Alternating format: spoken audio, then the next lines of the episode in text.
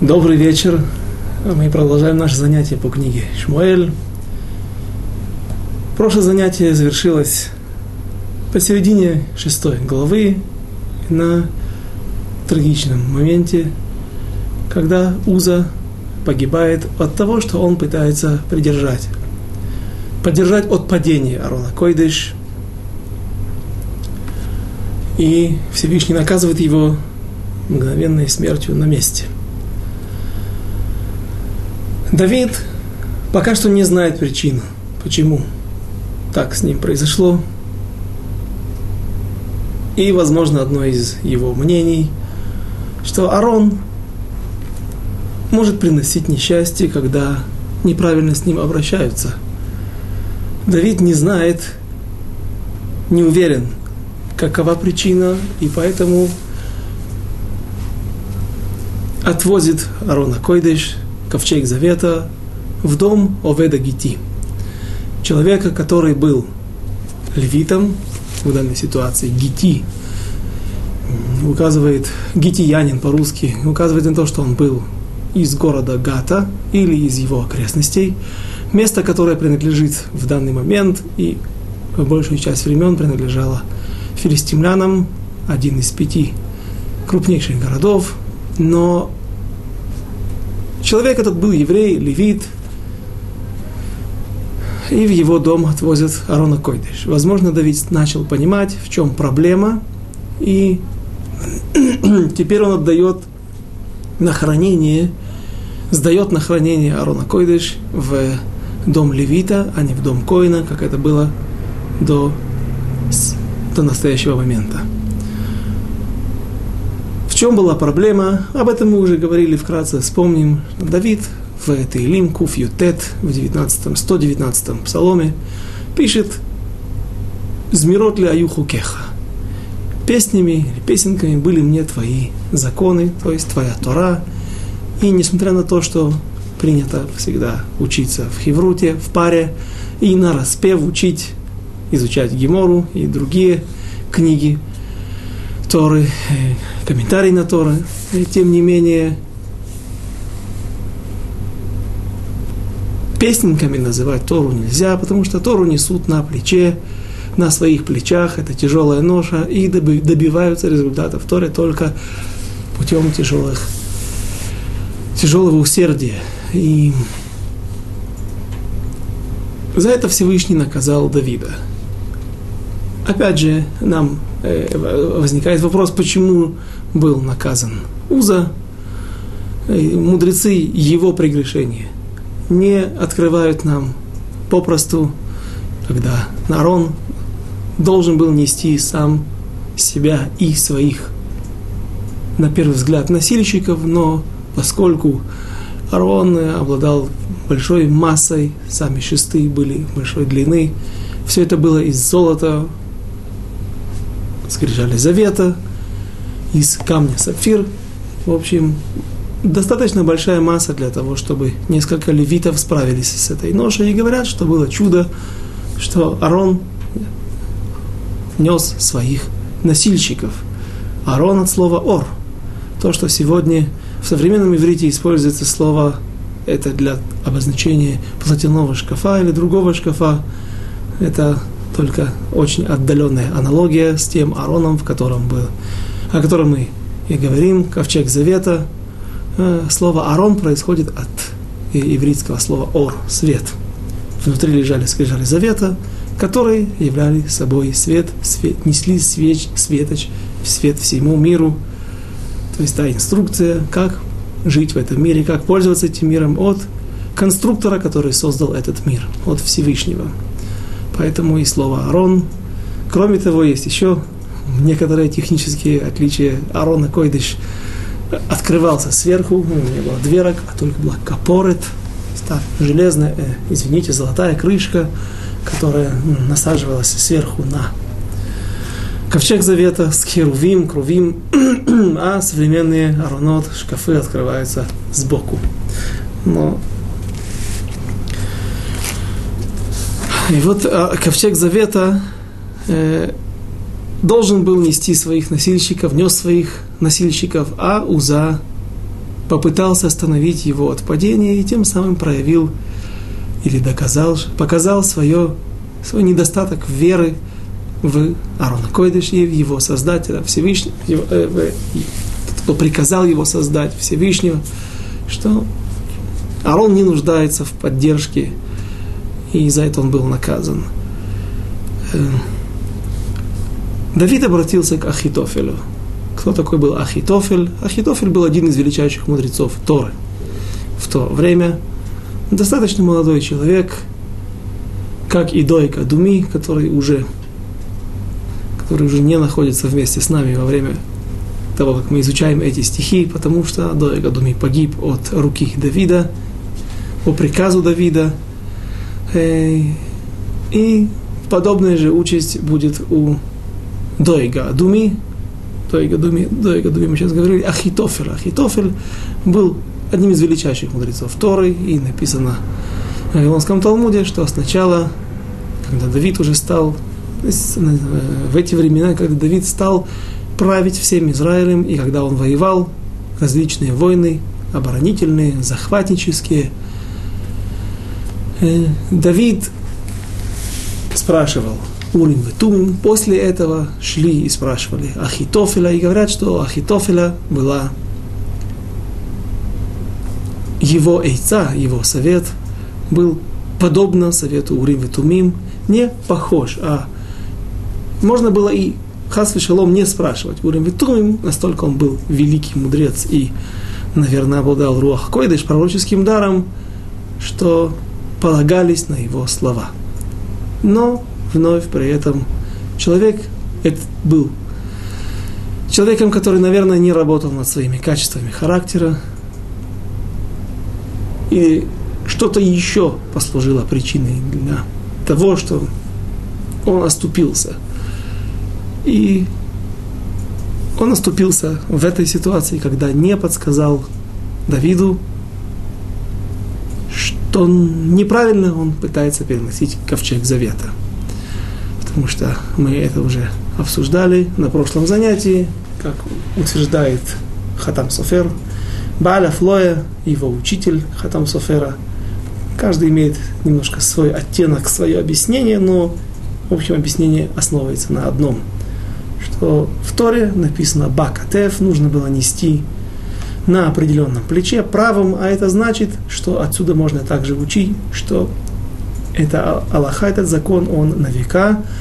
И сейчас нет места такому учению, которое, наверное, учил Давид, как трактовал Давид Тору, что в те времена, когда в пустыне ковчег завета весь транспортировался на тележках, э, разбирать не ковчег завета, а все элементы, детали скинии, то есть мешкана, его ириот, покрывала, которые составляли шатер, несколько слоев, забор, э, та ограда, та стена, которая была, была были три части, Огель, э, святая святых, Кодыш Кадашим, Огель Моед, Хацер, двор, где стоял жертвенник э, воскурений, Менора, всем известная, которая весила в кикар золота, 41-42 килограмма золота. Из цельного куска нужно было высекать или выплавлять эту минору, этот светильник. И потом был уже внешний двор, вслед за Огель куда, где стоял только жертвенник из меди, который набивался внутри землей или камнями. И все эти элементы транспортировались после разборки на тележках. Ковчег Завета несли левиты на своих плечах. Поэтому думал Давид, что когда ковчег завета несется на плечах, все другие элементы можно вести на тележках, то есть дать им э, меньший ковод, меньший почет. В то время, когда больше нету килим, которые нужно, те, та, та утварь при храме, те инструменты для службы, их не нужно транспортировать на телегах, не будет тогда непочетом не будет выказыванием непочета для Арона Койдыш, если его понесут не на плечах, а повезут на телеге. И это была ошибка Давида, Кто хочет подробнее, может вернуться на предыдущий урок и посмотреть его. Что же касается Ахитофеля, то к нему мы еще вернемся. Его страшные советы, на основании которых Авшалом придет на жен Давида, на наложниц Давида, на основании которого Ахитофель попытается окончательно разорвать связи и шанс на примирение между Давидом и его сыном Авшаломом, когда будет бунт во время бунта Авшалома. И конец Ахитофеля, все это будем разбирать дальше на продолжении книги Шмуэль Бет.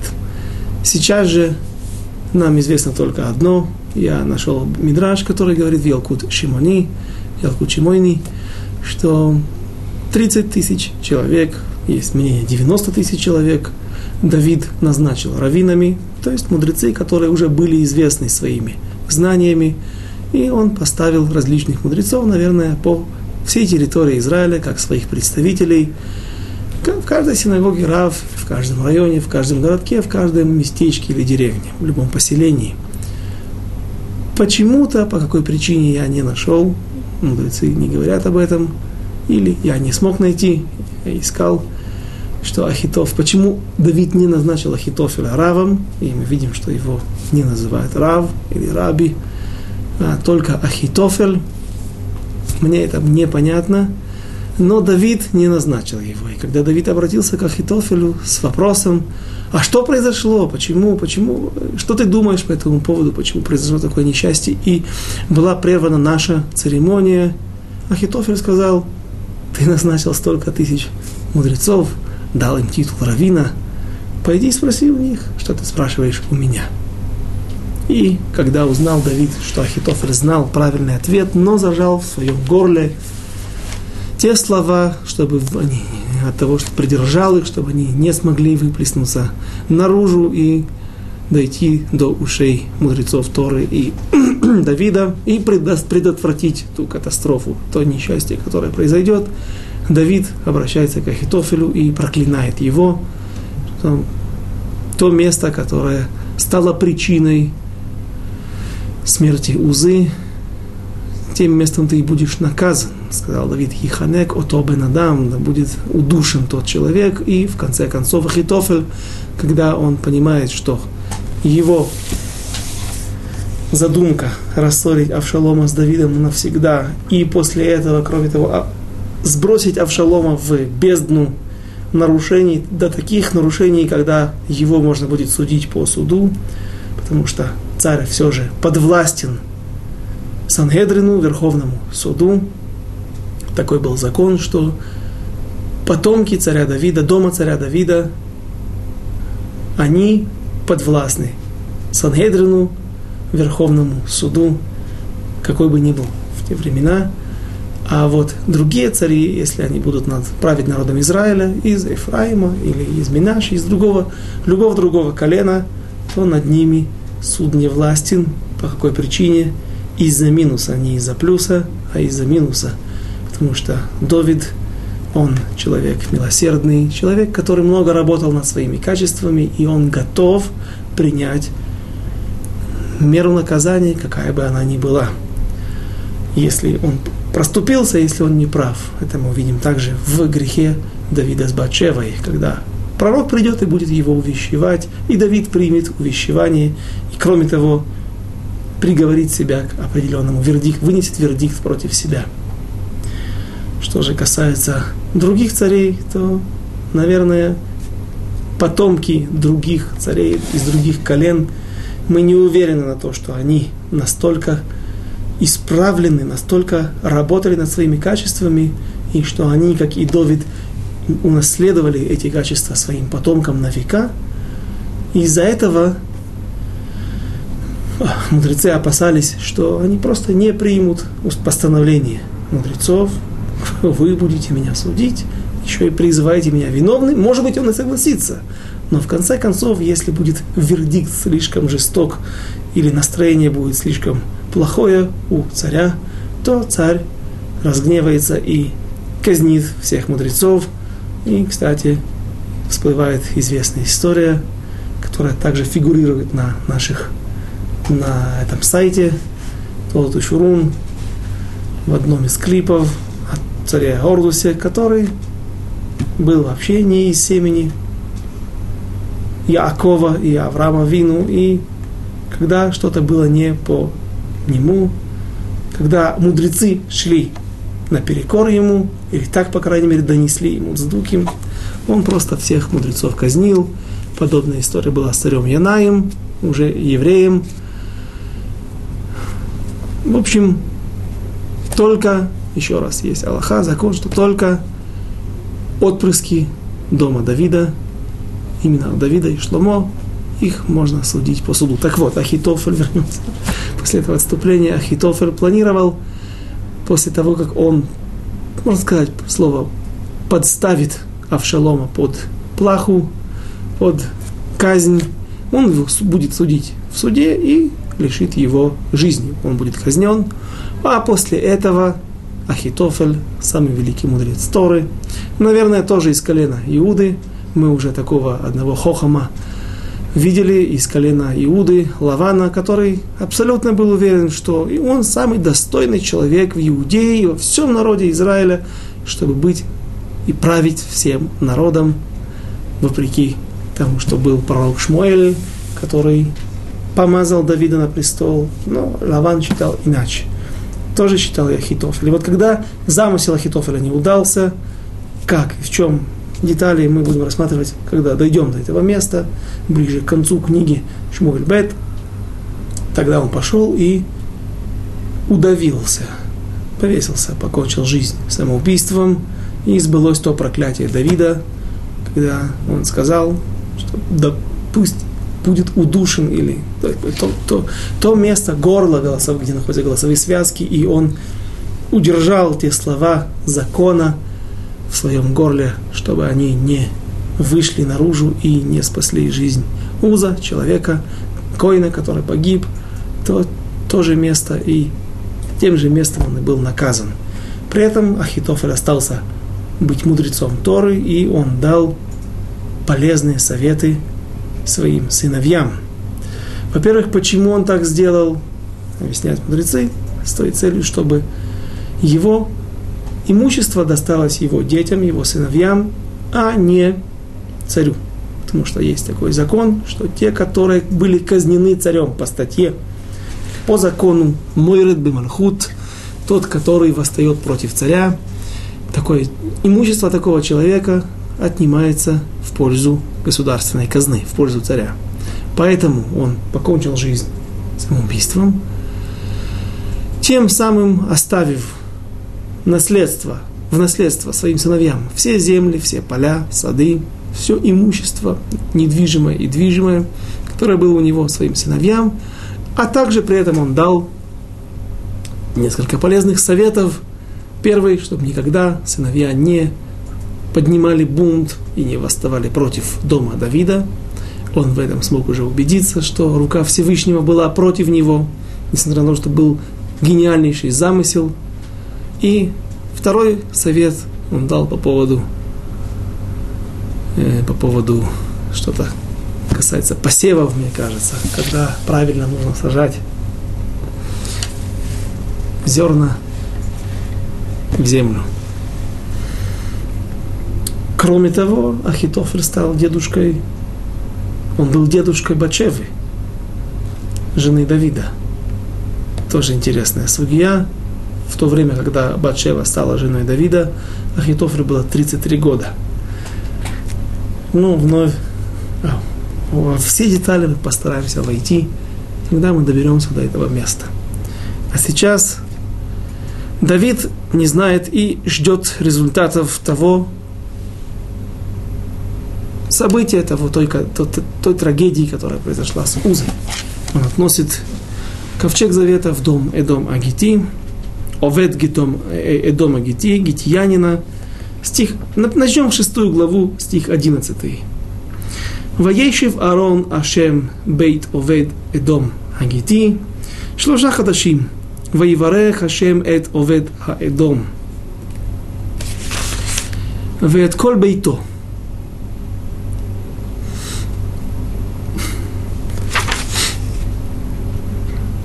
И оставался ковчег Господень в доме Аведа э, дома Гитьянина три месяца. И благословил Господь Аведа дома и весь дом его. Мы об, а, еще вернемся к этим стихам, к этим словам.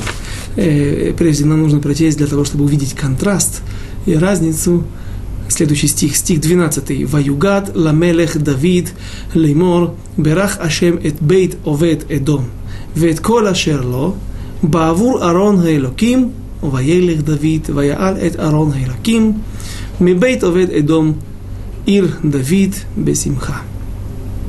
И сообщили царю Давиду, сказав, благословил Господь дом Аведа Эйдома, Эдома и все, что у него ради ковчега Божия, и пошел из-за, не ради, а из-за, благодаря ковчегу Божьему, и пошел Давид и с торжеством поднял ковчег Божий из дома Эдом в город Давида.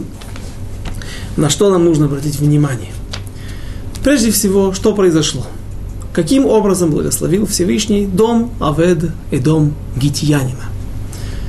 Говорят наши мудрецы, что все его дочери, невестки, жена, наверное, кажется, восемь женщин из его дома, ближайшего окружения, родили каждая по шесть детей. Эм, три месяца. Обратите внимание, что всего прошло три месяца. И тогда непонятно. Они зачали, и беременность быстро так протекала, и сформулировался, сформировался убар за э, ребенок, и после этого родил. Или, что, что произошло? Или они знали, сделали ультрасаунд, или знали через пророков, что есть там один или двойня, или тройня, и вдруг потом они обратили внимание, что каждый рожает по шесть. Ну, то есть уже был, э, был, они были все на шестом месяце. А непонятно, что, каким образом здесь мудрецы наши считают, что, что э, как можно было увидеть благословение. Так вот, э, говорит Рав Йонатан Айбешит, у него есть одна известнейшая книга Драшот, Э, различных речей, толкований, э, драширований. Э, Ярод ваш, медовые соты или соты меда. И эту книгу знают практически все. А есть еще одна книга на Авторот, и вот во втора, а втора, втора недельной главы Шмини, там он объясняет в другой книге своей Э, что же произошло? Он говорит так, что обратите внимание, что было, что произошло с домом э, Аведа Агити. Овед Эйдом Агити. Благословил дом Эйдома и весь дом его. Что такое весь дом его? Это прежде всего люди, которые живут в этом доме, которые его наполняют. Этот дом, или имеется в виду все, все ответвления, все проекции этого дома, наверняка они не жили не со всеми детьми, особенно тем более женатыми, в одном доме, но все это относится к одному семейству. Под этим и подразумевается дом. Э, Коль бейто. Бейт Давид, так и говорят, дом Давида. Что, о чем говорят? О отпрысках дома Давида. Отпрысках самого, самого Давида. А следующий стих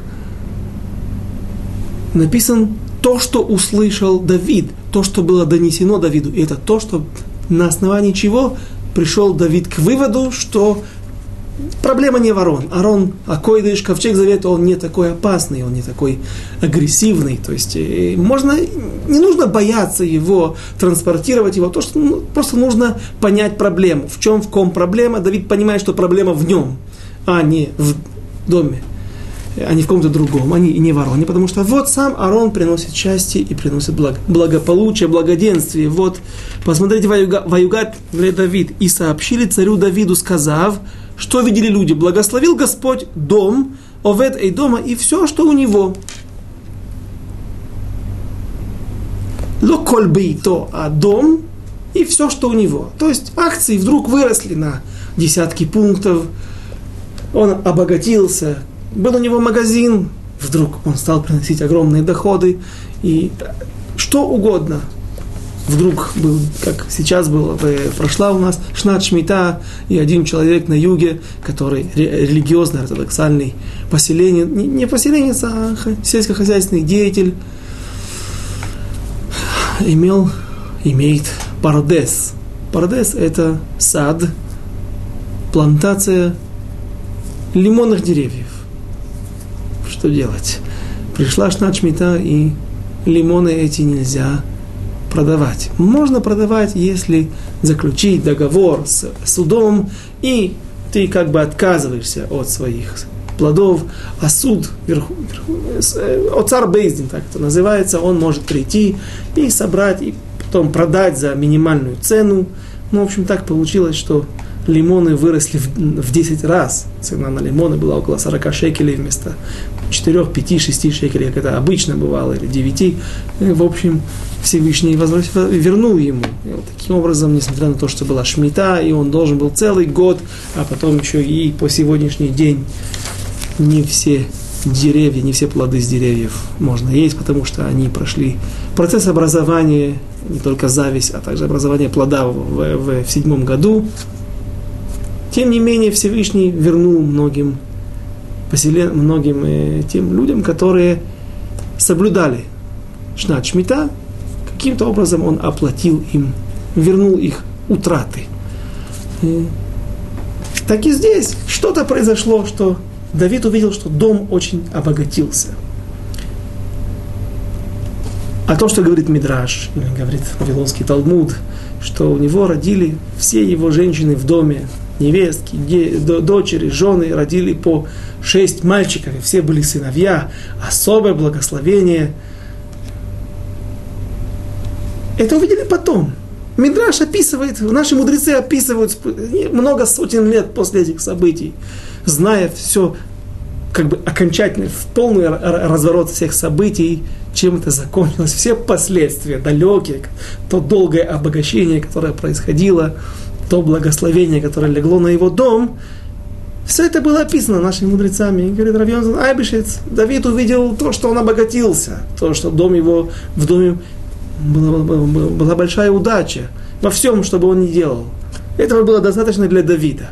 Но мы знаем, что еще более позднее время, спустя 6 месяцев, если скажем так, никто не был беременный. После этого вся, каждая женщина зачала. Прошли три месяца, пока что еще не знает, какие будут последствия, благословения или э, благословения, но обычные. Все родят по одному мальчику, по одной девочке, все будут здоровы. Это узнали только спустя еще шесть месяцев по окончании всего срока. И это описали наши мудрецы. Таким образом, мы ответили на вопрос, а как вообще Давид мог в течение трех месяцев убедиться в том, что вдруг э, шестерня родилась, прямо как чудо в Египте, когда каждая из матерей рожала по шесть детей, и известно, слова нашей, нашей, э, слова нашей традиции, Мидрашей, наших мудрецов, что каждая семья выезжала из Египта на 30 ослах. И столько было поклажи, одежды, вещей для каждого ребенка, потому что могла, это же не такое редкое явление, семья из 10, 12, 13 детей, соответственно, 60 и больше детей. Э, так, такие семьи были вполне нормальным явлением в Египте. И когда Давид услышал, увидел, что все в порядке с Аароном Койдыш, что проблема была в нем, тогда он исправил свою ошибку, и это мы сейчас увидим, как он, каким образом он исправит свою ошибку, он совершает дополнительную, вторую удачную попытку перенести, перетранспортировать Арона Койдыш в э, Иерусалим, в то место, в котором будет, где будет построен Бейта Мигдаш, постоянный храм. И как это происходило? Стих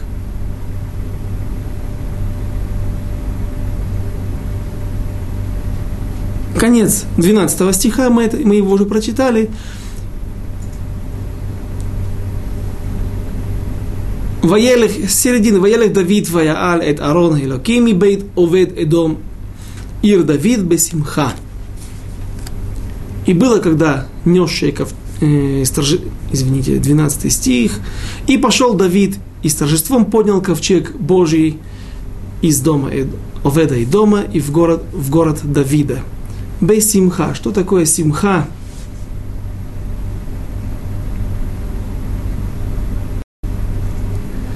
Не просто радость, это ликование,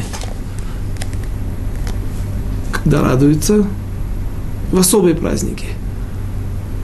Не только в самахта бехагеха, так написано, что есть заповедь веселиться в праздник. В чем веселье в праздник? Что веселит душу? Эйн симха б басар яин, когда кушают трапезу, есть мясо, есть вино, и большая, большой вопрос, знак вопроса на вегетарианцев. Э, только, только мясо может и вино веселить душу человека, кроме, конечно же, Диврей Тора.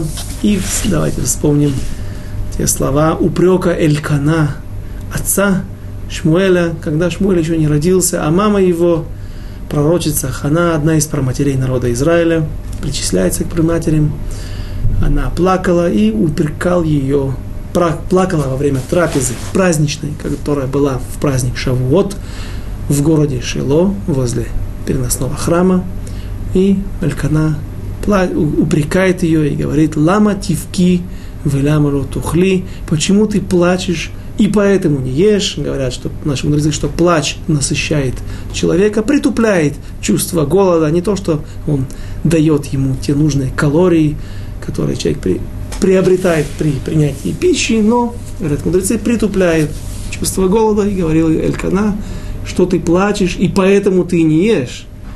Перестань плакать. Я знаю, несмотря на то, что я знаю, что какова причина твоего горя, но сейчас. А действительно вопрос, что ты хочешь от жены? Она несчастная, у нее нет детей, 19 лет. Кроме того, она ввела в дом вторую жену, цара, болячку, которая имеет 10 детей и при этом издевается надо мной. Ты не знаешь, какое мое положение. При, при этом оправдывают мудрецы Элькана, говоря, что он упрекал ее, чтобы не было хилу Рашем. Я прекрасно тебя понимаю, и вместе с тобой даже, но всем сердцем, но сейчас мы находимся в Шило, при большом скоплении людей, возле Всевышнего, возле Скинии Всевышнего, и сейчас праздник, и ты должна веселиться. И написано дальше, и встала хана ахары ахло, ахары шато. Встала хана после того, как она ела и пила. Она заставила себя взять еду, принять еду или сделать вид, по крайней мере, что для других, что она ест и пьет, чтобы не было хилуры шема, сквернения имени Всевышнего, и что вот в доме великого пророка две женщины не могут найти общий язык и издеваются друг над другом, одна плачет, ну, понятные последствия.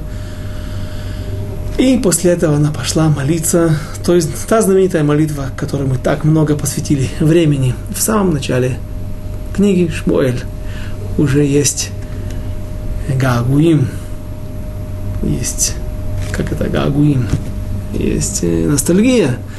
По больше чем полтора года назад мы проходили эти строки.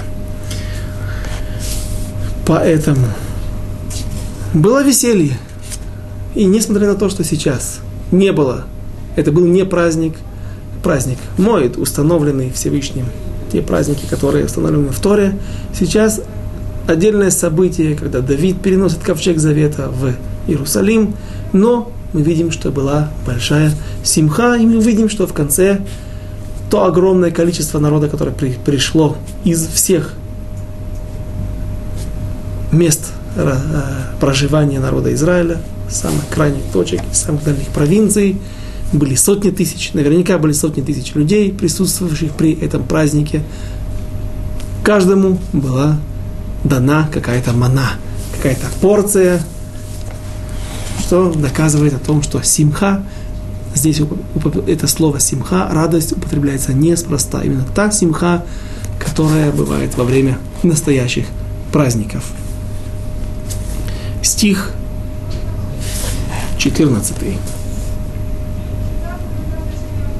Нет, 13. Ваиги Кица Аду Носей Арон Ашем Шишаце Адим Ваизбах Шор Умери. И было, когда несший ковчег Божий проходили шесть шагов, резал он жертву тельца и овна. Шесть шагов. Представляете себе, что это такое? На одном из уроков в городе Мадиин – когда сказал один человек, боже мой, сколько, сколько мяса перевели. Да не перевели мясо, все шло на жертву Всевышнему. Всевышний есть у него, в закромах у Всевышнего есть много. Нет ничего, его рука не ограничена, он может вернуть. Когда дают достаточный почет, оказывают достаточный почет Всевышнему. Но сейчас я ваши глаза расширю еще больше, когда скажу, что в Вавилонском Талмуде задают вопрос, говоря, сравнивая параллельные строки, как это мы уже нередко делали с Диврея Ямим, и там написано каждый шаг приносили в жертву животное. Э, нет, я не взял, не будем тратить время, идти к полке и искать параллельное место в 13 главе, где описывается это событие. Там приносили, кажется, аяля барана. Здесь тельца и овна – шор умери. разновидности крупного рогатого скота, а там каждый шаг мелкого рогатого, из особей мелкого рогатого скота. И несмотря на то, что, ну, представьте себе, из Кирьят Ярим сегодня тот, кто бывает в Иерусалиме, тот, кто живет в Израиле, может посмотреть по карте, это приличное расстояние, несколько километров, больше, чем несколько километров, я думаю, с десяток километров от того места, где находится святой город Ир Давида, куда он и перенес во временное место.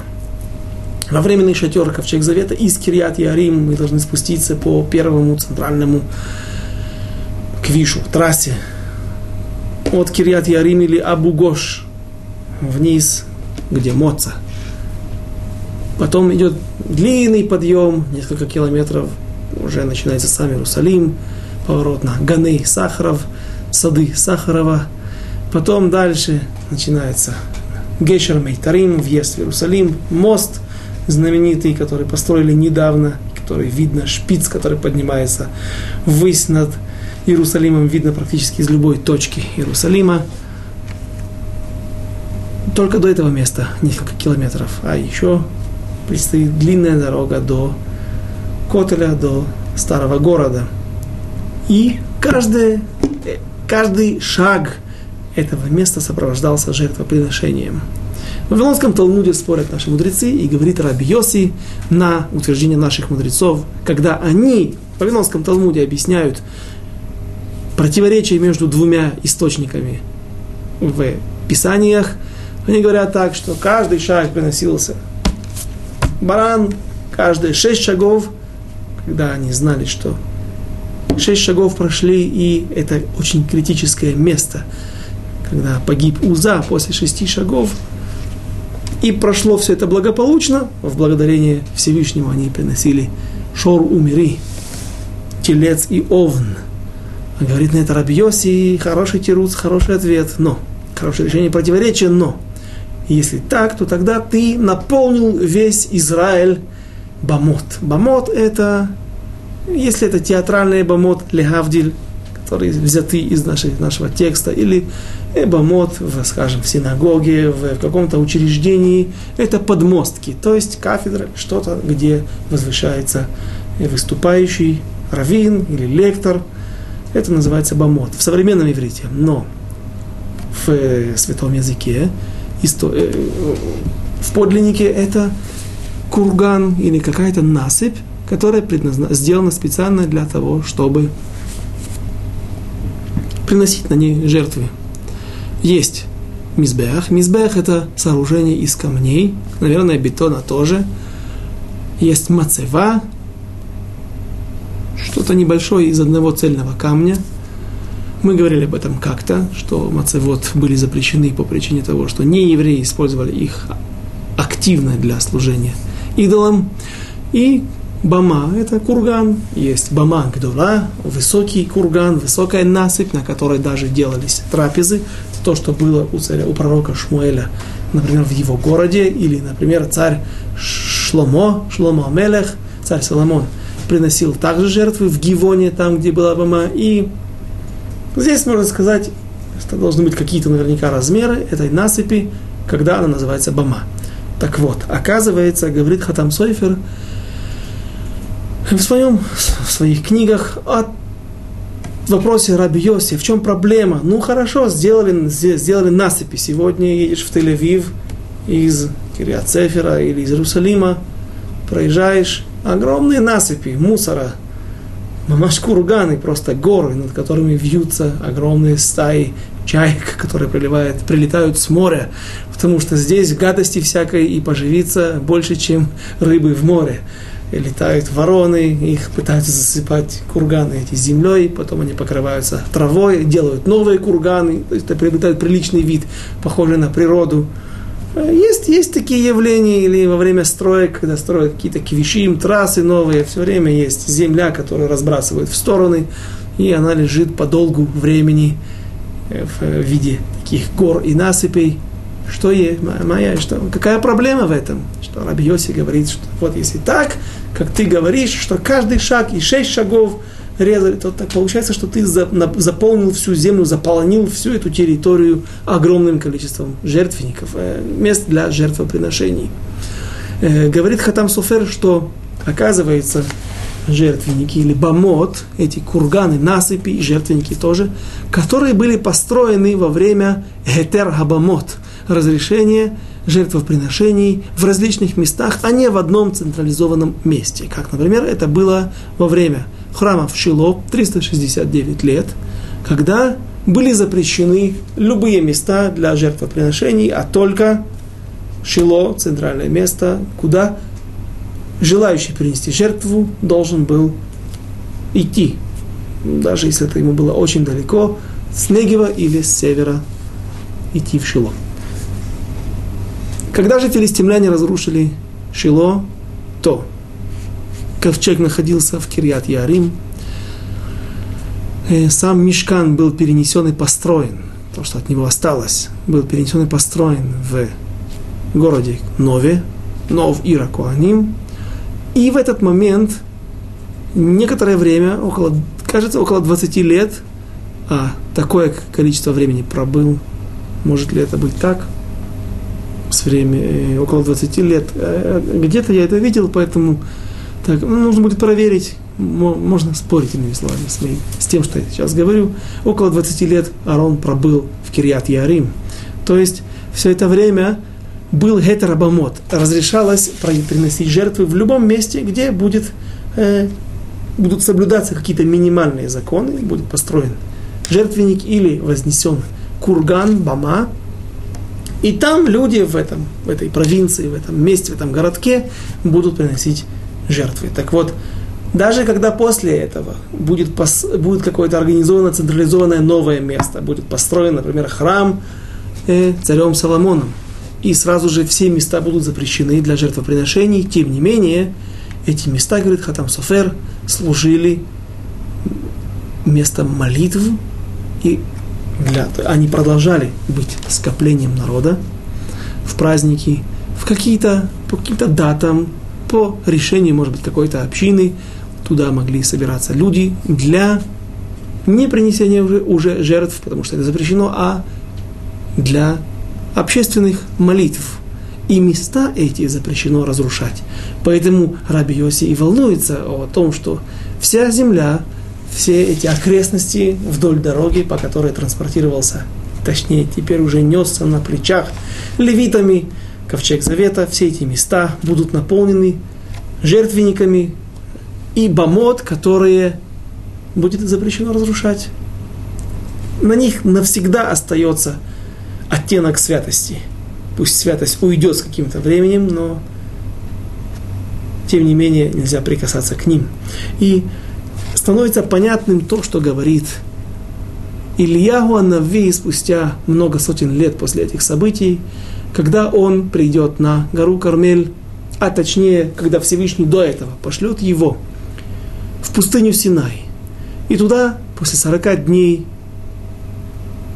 40 дней, 20 дней туда, 20 дней обратно, если я не ошибаюсь, шел Ильяу Анави, и вот он приходит, поднимается на гору, и все это, все эти лишения, все эти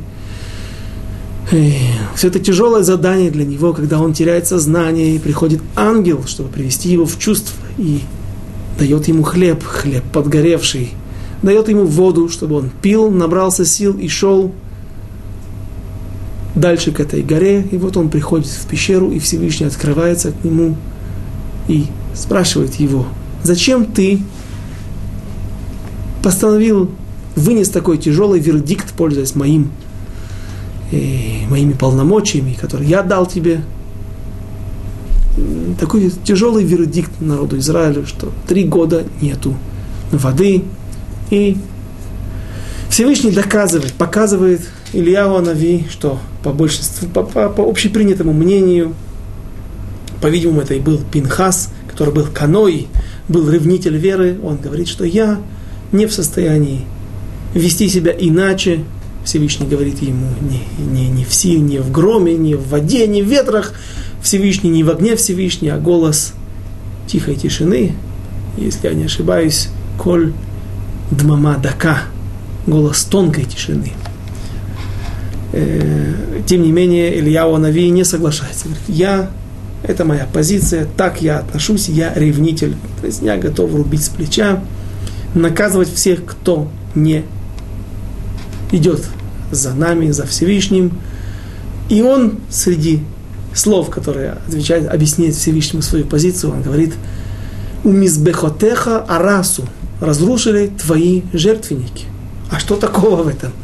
Сейчас уже существует храм, ведь Ильяу был в Северном царстве, которое, однако же, было отгорожено, и люди были ограничены золотыми тельцами, которые висели в воздухе, которые сделал еще первый царь. Но, тем не менее, храм существовал в Иудее. И для богобоязненных людей, верующих людей, соблюдающих всю Тору, запрещено разрушать те жертвенники. И вот Илья Нави кричит – они разрушили твои жертвенники. И становится понятным, какая проблема. Есть храм, жертвенники эти больше не действующие. Говорит Гамабит подобно. В книге Бейт подобно Хатам Соферу, что эти жертвенники имели еще какой-то отпечаток святости или просто святость даже. Пусть на них нельзя приносить жертвы, но это место обладает святостью, и оно используется для, по крайней мере, общественных молитв, и запрещено это место разрушать. Поэтому понятен упрек Илья Нави народу Израиля.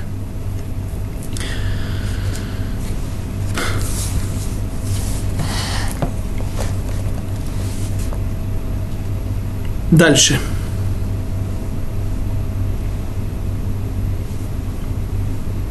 Стих 13, который мы уже прочли.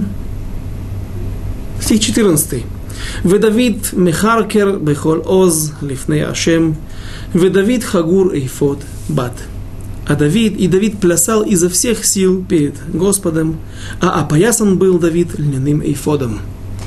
Э, что это за льняной эйфод. Эйфод, очень правильно его не переводят, какой-то кушак или какой-то фартук, как иногда умудряются говорить на, на, на, на, на, на одеянии коинов. И спросите вы, подождите, а что что какое это отношение имеет к Давиду, если эта одежда, правильно сказал товарищ лектор, заметил товарищ лектор, это э, одежда коинов.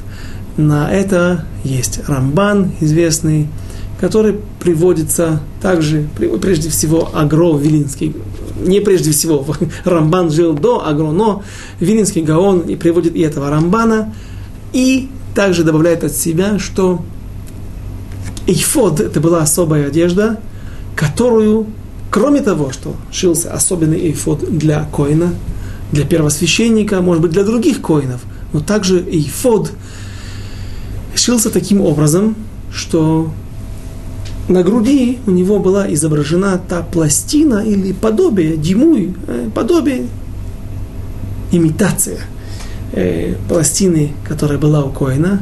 Вышивали ее, если это была пластина из драгоценного, из, из дорогого металла, э, так, э, соответственно, вышивали какой-то ниткой, золотой или серебряной, и камни, которые были красные, синие, зеленые, различные камни, которые принадлежали различным коленам, старались вышить такой же нитью.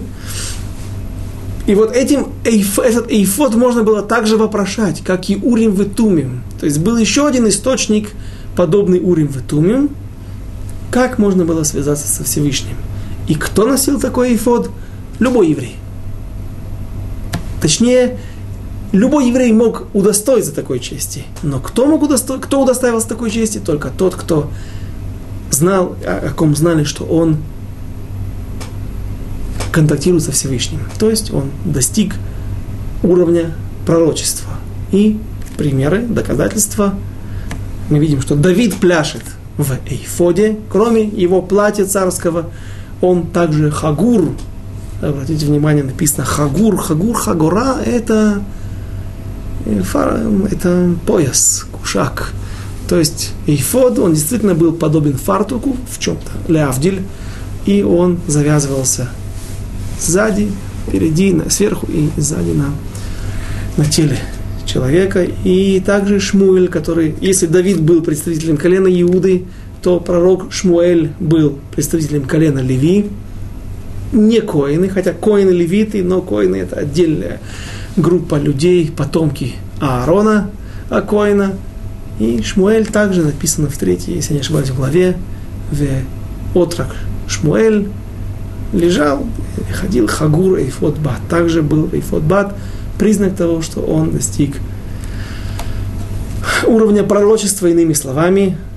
Если в те времена, те дальние, добрые, старые времена, человек приходит к Шнайдеру, к Хая портному и говорит, слушай, закажи мне, э, я хочу заказать у тебя эйфот бат, портной должен сказать, предъяви удостоверение от равината, от равинского суда, что ты достиг уровня пророчества, и тебя проверили, твои пророчества сбылись, вспоминаем все те уроки, на которых мы говорили в книге Шмуэль Алиф о том, как проверяется пророк.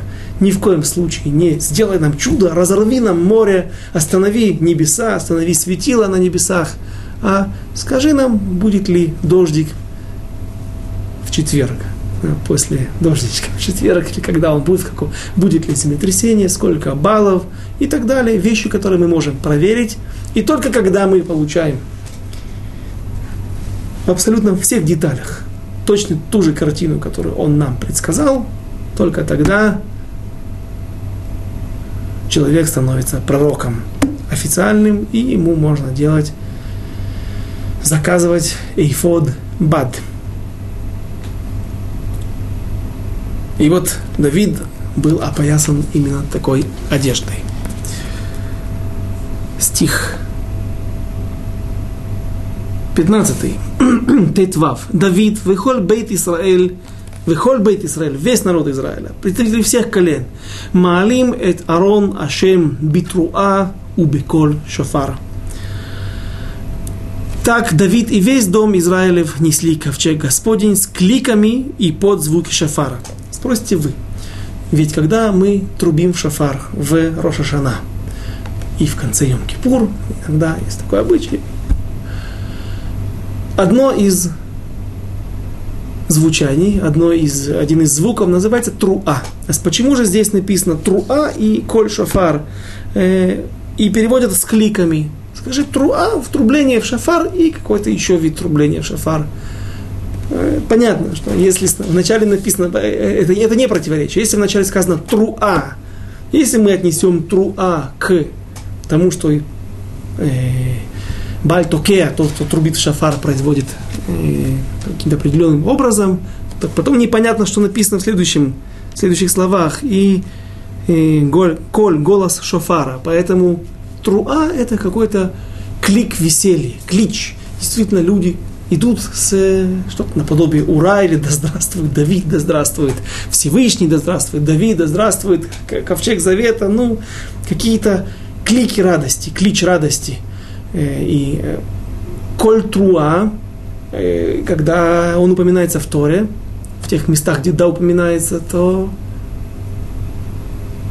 некоторые мнения, есть раз, разные мнения. Ибн Эзра говорит, что Труа, когда э, Йомшель Труа, день э, веселья, день не веселья, а вот когда с кликами люди празднуют этот день, он говорит, день победы, точнее, день независимости. Э, Рамбан спорит с ним, любой праздник, он говорит, может сопровождаться особыми кликами, но все же мы видим разницу между этой церемонией и той трагической церемонией, которая была три месяца до этого. Там была масса инструментов, тизморот, кляйзмеры, и такие инструменты, и такие, и ударные, и струнные, и духовые, какие-то особые листы, которые, которые менааним их трясут, и они издают очень интересные, странные звуки, наверняка очень красивые, и медные тарелки, которыми били одну в другую. То есть было очень шумно большой, большой, большой Здесь же мы видим, что инструменты очень ограничены. Да, используется. Да, все происходит с кличами, с кликами радости, но это только голос, без аккомпанемента. Что же? Какой инструмент, да, используется шафар. Шафар, как известно, он специально изогнутый и неспроста используется этот инструмент в Роша Шана для того, чтобы мы смогли согнуться, быть согбенными перед Всевышним в Рошашана и отказаться от своих дурных поступков, раскаяться в их, в те уши, которые совершены, и совершить чува, и до Йом Кипура завершить весь этот процесс очищения, прощения. То есть шофар, опять же, пусть это музыкальный инструмент, который может издавать большие звуки, много звуков, но все же это инструмент, который указывает на то, что вспомните о Всевышнем.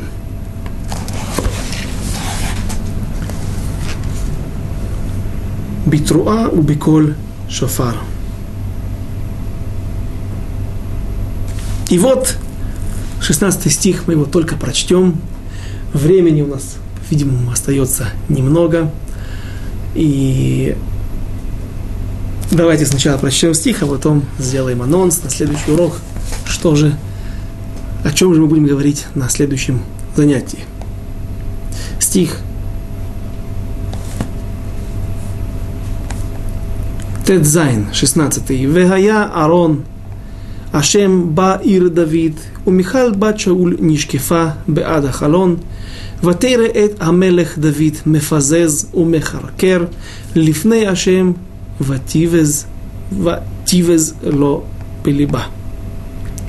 И было, когда ковчег Господень входил в город Давида, Михаль, дочь Шауля, глядела в окно и, увидев царя Давида, скачущего и пляшущего перед Господом, презрела его в сердце своем.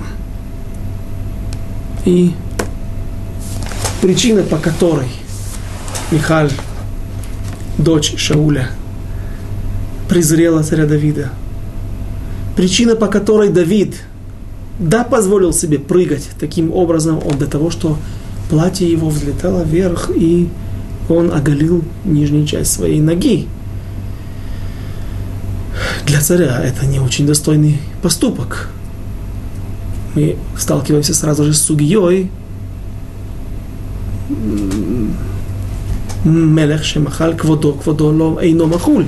Царь, который прощает или ну да, прощает презрение к нему или сам обращается к себе презрительно, на первый взгляд он не имеет права это делать. Кводо лома хуль, тот, кто его оскорбил, он должен быть наказан. Соответственно, царь вроде бы не должен и сам делать себе каких-то презре... э, вещей, которые делают его презренным в глазах других.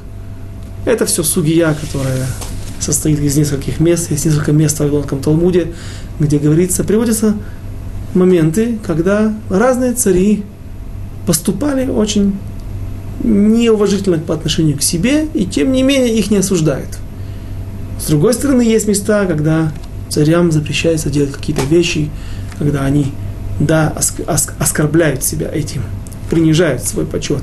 Об этом мы поговорим на следующем занятии, и тяжелый диалог, тяжелый спор между Давидом и Михаль, и есть, было ли здесь просто, было ли какое-то оскорбление Давидом по отношению к Михаль, или же это спор в Аллахе, спор в определенных позициях, на которых стоял Давид и Шауль. Откуда и взяла эти позиции, эти, это мнение Шауль, э, Михаль, дочь Шауля. Без Раташем об этом мы поговорим на следующем занятии, через неделю. До встречи